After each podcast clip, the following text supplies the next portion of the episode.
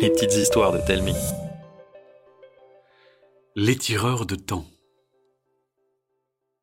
Papy et mamie sont partis, mes chéris, leur annonce leur maman, la voix serrée par les larmes. Témoin de la tristesse de ses parents, Abel, 11 ans, les serre très fort dans ses bras sans pleurer. Je suis sûr que là où ils sont, ils doivent faire un super voyage. Il avait entendu ça un jour dans un film et pour lui, c'était un moment approprié pour le ressortir. Wendy l'imite, même si à 4 ans elle ne comprend pas tout. Un beau voyage, oui, dit-elle de sa petite voix.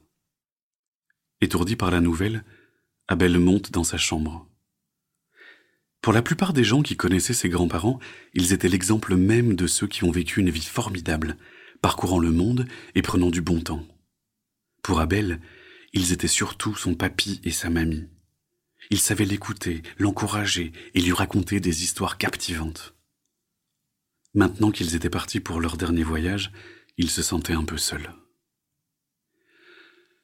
En entrant dans sa chambre, Abel remarque sur son lit une petite montre à gousset cassée.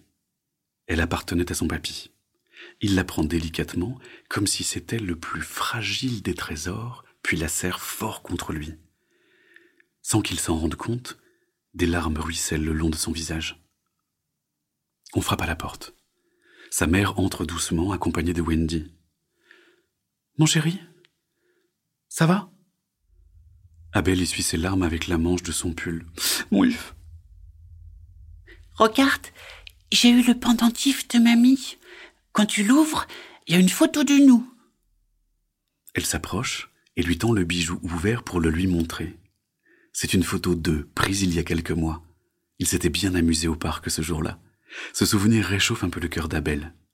« Ils seront toujours avec moi. » Et elle presse très fort le pendentif sur son cœur. « Moi, j'ai eu la montre de papy, » dit Abel.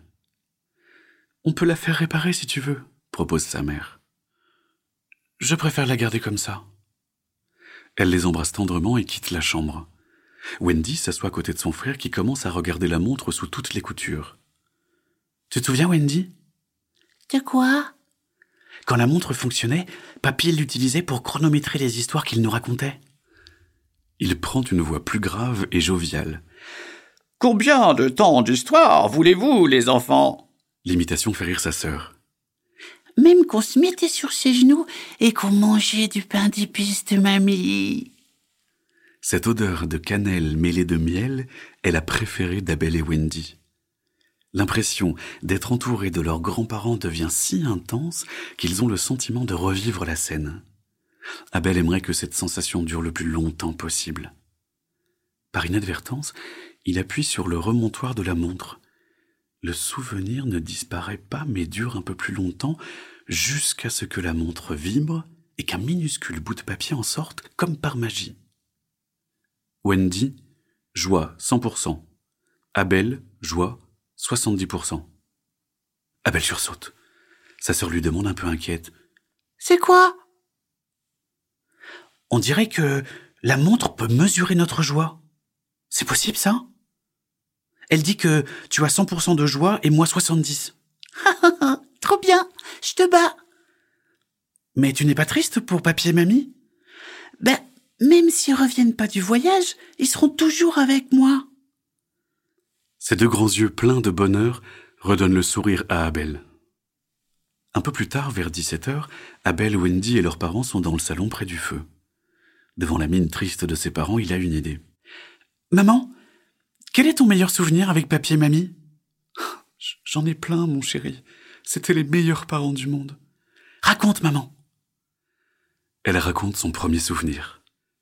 Discrètement, Abel appuie sur le bouton de sa montre. Alors qu'elle parle, le mouvement des flammes ralentit. Personne ne semble le remarquer à part lui. À la fin de sa première histoire, un petit papier apparaît. Maman, joie, 35%, plus 2%. Papa, joie, 60%, plus 5%. Son idée fonctionne. Alors il réclame une autre histoire, puis une autre et encore une autre. À chaque fois, il utilise sa montre et constate que le niveau de joie de ses parents augmente petit à petit. Il passe plus de 2 heures à se raconter des souvenirs. Et puis d'un coup, sa maman fond en larmes. Les deux enfants et leur père se lèvent pour lui faire un câlin. « Ce n'est rien, désolé. C'est que ça me fait du bien de me souvenir de tout cela. » Puis elle se lève d'un bond. « Mon Dieu, le dîner! Cela fait des heures que l'on parle, non? Quelle heure est-il » Elle regarde sa montre. « 17h25 ?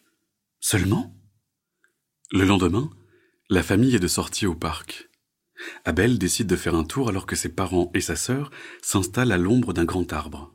Sous ses yeux, un ado pousse violemment un jeune garçon un peu enveloppé qui tombe par terre. Il semble terrorisé. L'agresseur ouvre le sac de sa victime et sort un paquet de gâteaux. « Je savais bien que t'aurais à manger !» dit la brute avec un petit sourire satisfait. « Laisse-le !» hurle Abel. « Ou sinon !»« Sinon quoi, le nabo ?»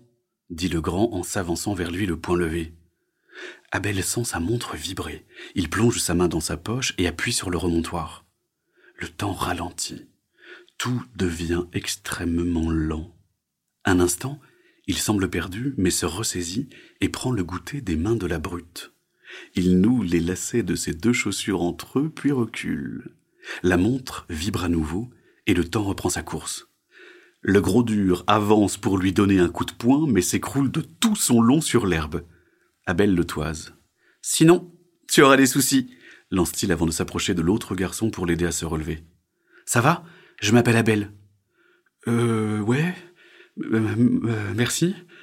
Moi, c'est Camille. Comment tu as fait ça ? Tu es magicien ? » ?»« Sans doute un peu, » dit-il en lui rendant son paquet de biscuits. En rejoignant ses parents et sa sœur, Abel regarde sa montre. Il n'en revient pas.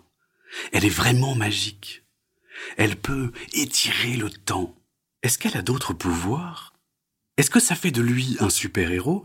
Son grand-père en était-il un ? Le temps lui donnerait sans doute la réponse.